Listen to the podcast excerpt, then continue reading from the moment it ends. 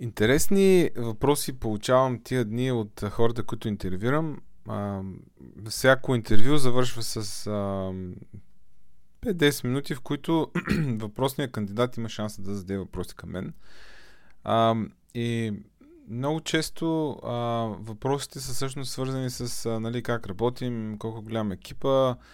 А, но има един въпрос, който започна да се появява а, от известно време, а именно а, имате ли Legacy код и аз ако нали, стана част от компанията, а, върху Legacy код ли ще работя?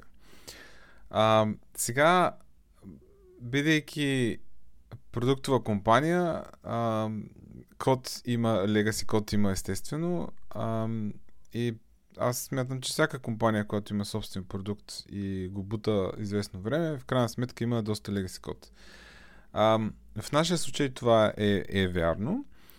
А, и е, отговора ми обикновено е, ами да, имаме доста legacy код, нали? А, след което виждам физиономията на кандидата да се, да се променя така в една по а, леко разочаровано такова изражение.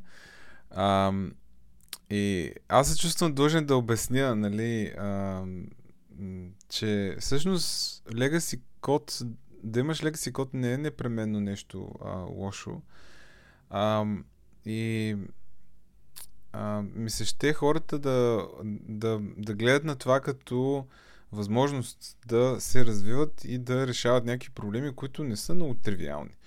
А, защо го казвам? Ами, защото обикновено, когато трябва да построиш нещо на ново, ам, старта, който получаваш е... Ам, той не ляга на, на почти нищо.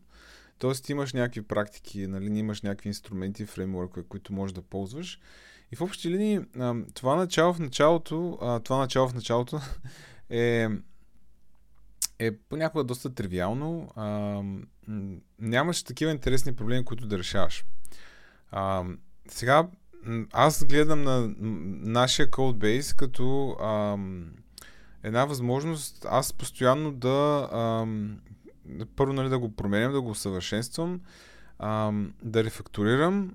А, има неща, които много често виждам дори и мои колеги как а, о, но това, това нали е много старо, аз не искам да го пипам, защото ще го щупя. А, истината е, че точно от такива а, малки вътрешни проекти за рефакторинг а, човек израства адски много. А, защото решаването на такъв а, тип проблеми изисква познаването на цялата система в детайли – а, което означава доста четене, доста а, разговори с хората, които са го писали и с хората, които знаят нещо за въпросната част от системата. И винаги целият този процес е нещо много интересно и човек научава много неща от това.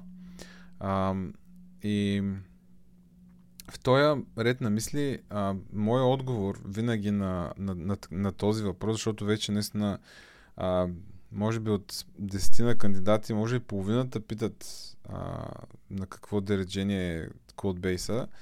А, истината е, че а, отговора ми е а, че да, имаме legacy код, да, сложен е, да, може би на моменти не е написан както трябва, но пък имаш възможност да го промениш това. А, никой няма да спре, нали, да кажеш, ами, вижте хора, сега тук това, което сте писали е шит, нали, аз искам да ползваме това. А, ако докажеш, че има смисъл цялата тая работа, и то в повечето случаи има смисъл, а, всичко се преработва, отделя се време от а, спринта, т.е.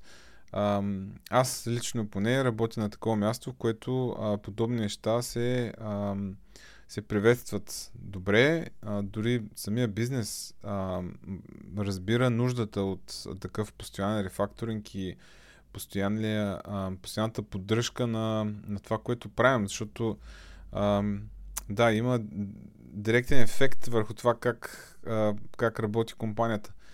И и да, важно е според мен хората да осъзнаят, че легасито а, не винаги е нещо а, много гадно и хората нали, трябва едва ли не а, да се отказват от някаква компания, защото видиш ли, тя има много легаси код.